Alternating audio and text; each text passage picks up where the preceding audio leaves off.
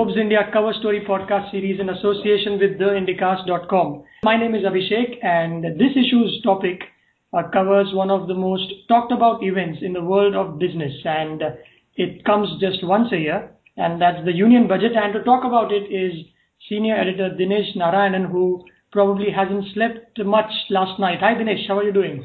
Very well, Abhishek. Thank you very much. Always a pleasure talking to you. Great. And let's begin with uh, what were the circumstances in which this uh, budget was presented? There was a, you know, at the beginning of the year itself, the four state elections had kind of set the stage, and uh, the Congress party did not really do well in most of the states and got routed in uh, UP.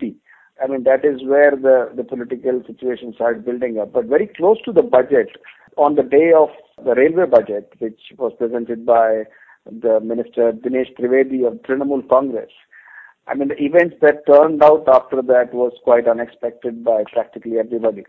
So Dinesh Trivedi presented the budget, and then Trinamool Congress kind of went after him for uh, increasing uh, railway fares after, say, 10 years.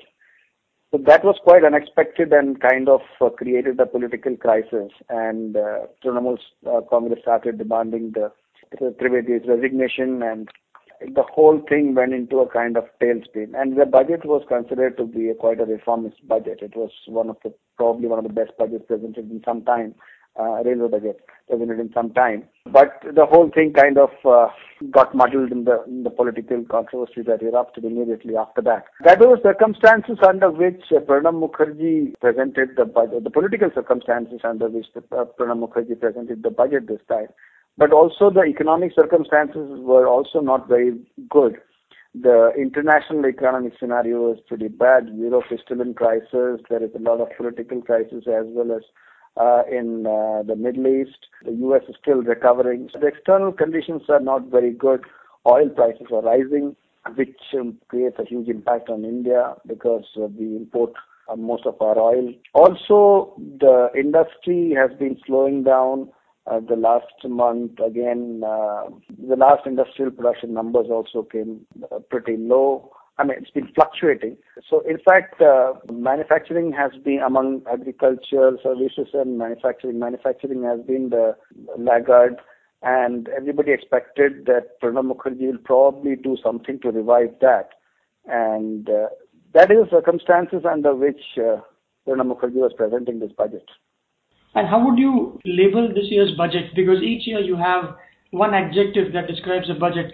Call it populist, or you know there are there are other adjectives. So is there one that can describe this this year's budget? Well, we called it the middle class budget this time in our magazine because he has not done much for the industry at all.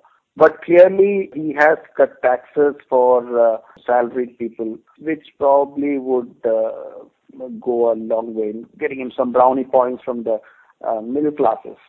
So uh, he has foregone about 4,500 crores of uh, direct taxes. That is a measure which the middle classes would like. But at the same time, the rise in indirect taxes, which is excise duty, is going to affect them anyway, immediately after that.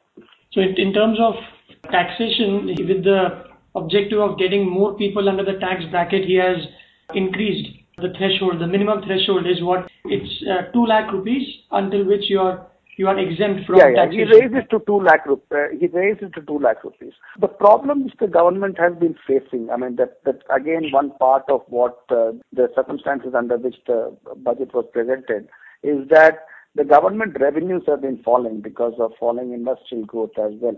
So the government revenues have been falling, the fiscal deficit has been ballooning, and this time around it is uh, he pegged at 5.9 percent, which is a huge way off the mark that it was targeted at 4.6, 1.3 percentage points more than what was targeted. So 5.9 percent fiscal deficit is quite a wide gap. So fiscal deficit is rising. Uh, the government revenue, mainly because the government revenues were falling, but the expenditure was increasing. A lot of expenditure was going into social security schemes, a lot of subsidies, all these things were adding up, and in general, the government finances were going haywire. So he needed to do some rationalization there. He needed to raise revenues. He also needed to cut expenditure. He needed to increase efficiencies in the system. He needed to see that leakages were plugged in centrally sponsored schemes because many of these schemes take up a lot of money. For example, last year the allocation for the National Job Guarantee Scheme was about 40,000 crores. Similarly, the food subsidy was about, the actual subsidy I think was around somewhere around 63,000 crores. Add to that the fuel subsidy, the fertilizer subsidy, so overall, ballooning subsidy at the same time falling revenues had created a sort of a, a, difficult situation for the finance minister. So that is why he, he tried to plug that. So even though he tried to plug the middle classes by rationalizing the taxes and uh, even after taking a hit of 4,500 crore, but he went ahead and raised excise duties across the board, which which would uh, get him about 45,000 crore. Plus, he is also given a more a modest uh, disinvestment target of 30,000 crore. Last year it was 40,000 crore and hardly got anything out of that. He's increased the service tax base. He's widened it quite a bit. So now instead of pointing out what are the services which would be taxed, he said that okay, there will be a negative list, which means there are about 17 heads. The services which come under those 17 heads will not uh, come under the tax net, but all the other services will come under that. For example, educational services, transport services, like all kind of transport services and uh, taxis and meter taxis and all those kind of things. So generally, which a large number of people use, those kind of services have been and essential services. Those he has uh, kept out of the tax net, but the others have all been included in that. So he has achieved two things. Uh, one is, uh, since you say it's a middle class budget, he hasn't taxed the common man as much as he had last time or he's given a little bit more leeway, yet he's increased the indirect tax. So in other words, if I have to buy an air conditioner or a washing machine, I pay that 2% more because the manufacturer will be paying that 2% from 10 to 12% excise duty and eventually he'll extract that money from the consumer. Certainly, certainly. So finance minister has possibly ended up getting more without uh, vexing the taxpayers because we would still believe that our tax deducted at source will be slightly lesser than what it was last time. Yeah, I mean, you would get about a little bit more money in your hands because of the slight tax rationalization. The, the people who would benefit most would be the people who get about between 8 lakh and 10 lakh a year. So those are the people who would benefit the most. Apart from that, there is not much. The basic uh, exemption, which was about uh, 180,000 rupees income, has been raised to 2 lakh. So that's only about the difference of 20,000 rupees. But the major differences come in the tax, in the income bracket of 8 to 10 lakhs. Their uh, change in slab. So people who used to earn more than 8, uh, any income above 8 lakhs used to be taxed at 30%. Now 8 lakh to 10 lakh will be uh, taxed only at 20%. So that difference is there, which will make a lot of difference to a lot of people, you know, who earn in that bracket. Right. And what about the industries on the corporate side? Which industries uh, you think have benefited or will benefit from this budget? Clearly, the consumer durable industries might not with the rise in excise duty, for instance, or other other such consumer products. But what about the industries which have benefited? See, excise duty has been raised, but even now excise duty is not at the level which uh, we were in 2008 when the global recession hit and the government cut excise duties to stimulate you know the economy. At that time we were over 14%. Right now it's still about 12%. So it increased it by 2%, but still not to the levels of 2008. So the excise duty hike will obviously result in price rises because most of the manufacturers are going to pass on the increase in uh, duties uh, to the consumer. So across the board, you would see prices of goods increasing. So in general, inflation is going to be higher. The problem which arises out of this is that already the past one year, inflation has been in double digits and with great difficulty over the past few months, it has been brought down to about single digit levels. Now, the sole responsibility of inflation control so far was with the Reserve Bank of India, and it has been raising rates for that. It, it raised rates by more than about a dozen times last year. If I'm not mistaken, it's about 13 times they raised rates. Interest rates are already high. Industry has already been complaining about in, uh, high interest rates, saying that it's not viable. And the RBI has also been telling the government that the government has to take fiscal measures to reduce inflation. Now, what the government has done, I mean, I agree with uh, Pranab Mukherjee's view that, you know, he needs to raise revenues for the government. and he's still not uh, brought it back to the levels of 2008. So to be fair to him, he's right there.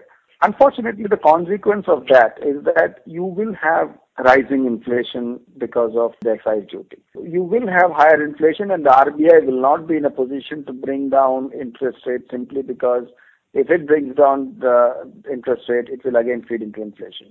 The price rise will be even worse. So it, it's kind of a chicken and egg situation right now. It would probably continue on that track. Another thing is that the government borrowing from the market is being targeted at somewhere around 4.79 lakh crore.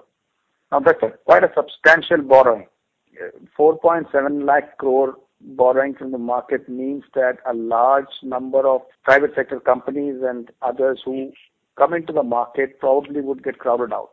Now, that means there is upward pressure on interest rates would continue to stay, you probably have a situation into the year where inflation will remain high. The RBI will not be able to cut rates because inflation remains high. So the general situation of the economy continues to be a little bit difficult. How has the market reacted to all of this, uh, to the budget? The stock markets were down yesterday, but also that must be also because of this excise duty hike, because everybody knows that you know this is going to probably affect the sales of companies across the board because of high prices. So that is probably one reason why the markets reacted uh, negatively.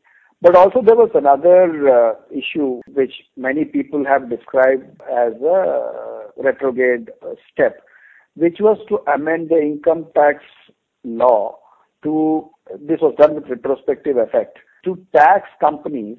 And the most important case which was in point was the Vodafone tax case, which was recently settled by the Supreme Court, saying that Vodafone need not pay taxes because the transaction of acquiring um, Hutchison Essar was outside the country. So it was a intercorporate transaction between two corporates who were not present in India. They were outside India, and the transaction was completely offshore, and so they need not pay taxes in India. Now, this amendment would change that the amendment which has been brought in the finance bill this time would change that. It would make Vodafone probably, you know, many legal uh, experts are saying that now the tax department can go back to Vodafone and demand that money again. And Vodafone will have to pay because of the change of law, and it has been done with retrospective effect from 1962. So now this, this, is not going to affect only Vodafone, but a lot of other companies which have had trans, such transactions in the past. So it will open up all those cases. Now, what happens because of that uh, retrospective effect is that the trust in the government goes down by a little bit. Foreign investors who invest in India would think that you know there is nothing you can do if the government goes ahead and changes the rules tomorrow. Now, everybody who invests uh, would want a stable, predictable environment where they put their money to know that you know their investment would be safe and there will not be any high-handedness from the government. This you could say that borders on uh, it's a little bit high-handed. This is probably because the revenues that the government wants at the end of the day can come only through you know either taxation that is from corporations or from the common man and they are running out of options so this is another way of creating a new option to cushion a little bit more with more revenues by taxing such transactions too? Yes, I mean, these are methods of raising revenues, but I wouldn't call them very good methods. Technically, the government has the right, the government has the power to do so because it can, it, the parliament can pass laws. So they have the power to do that. But government power should always be used judiciously. And because it is so powerful, it has to be very careful when it exercises that power. In this case, they seem to have not done that. It's it's almost like getting back at somebody. Right. Final question: What are one or two things that you uh, and Forbes India would have liked the finance minister to do? Pranab Mukherjee admitted immediately after the budget that this this policy statement was done under a lot of political compulsions from coalition partners. So because what happened just before the budget and immediately after the railway budget, the issue with Dinesh Trivedi and Mamata Banerjee's uh, clashes, the whole controversy, it was pretty much evident that he would not have much headroom to maneuver. But still, I would not say that he did too badly. Because there are some things which he has done in the budget, like for example, using the unique identification number to target people to give subsidies. If it is implemented properly, it will go a long way in plugging leakages in a lot of government schemes. Right now, there are a lot of leakages, a lot of filtrage. Now, that would come down to a by a significant extent if if they actually manage to implement Aadhaar and wind around these schemes around Aadhaar. That will go a long way. He has also done some tweaking in the sense that giving companies a lot of room in research and development, in-house research and development. He has given a lot of money for, he has given a lot of incentives for that. He has given some incentives for infrastructure companies to raise money abroad. So he has made it easier for them to raise external commercial borrowings. So he has done some things which I would call it, you know, fixing some nuts and bolts which were loose here and there. If actually carried out properly, they could actually improve some efficiencies within the system, which would go a much longer way than actually people realize today. But you know, as since this is the government, it's anybody's guess whether they will be able to do it or not. I think on that note, it's time to wrap up. Thanks a lot, Dinesh, for your time. Thank you, Abhishek. And, and all you listeners out there, you can get this uh, issue tomorrow on. And uh, you can log on to ForbesIndia.com to get this podcast, and you can get this on iTunes as well. And another big story, of course, is uh, that Sachin Tendulkar proved how important he is to India, Dinesh. And uh, alongside the budget stories, you also had Tendulkar's fourth picture, a very relieved man for getting his 100th century against Bangladesh. And I'm sure Forbes will cover some of that in one of the stories in, in, in this issue. You know what? I think that uh, you know Pranab Mukherjee was quite lucky that Sachin scored the century on the same day. I think he it deserved a lot of flack from him. yes, you're probably right about that. And that's about it. Thanks a lot. Bye, Dinesh. thank you, thank you.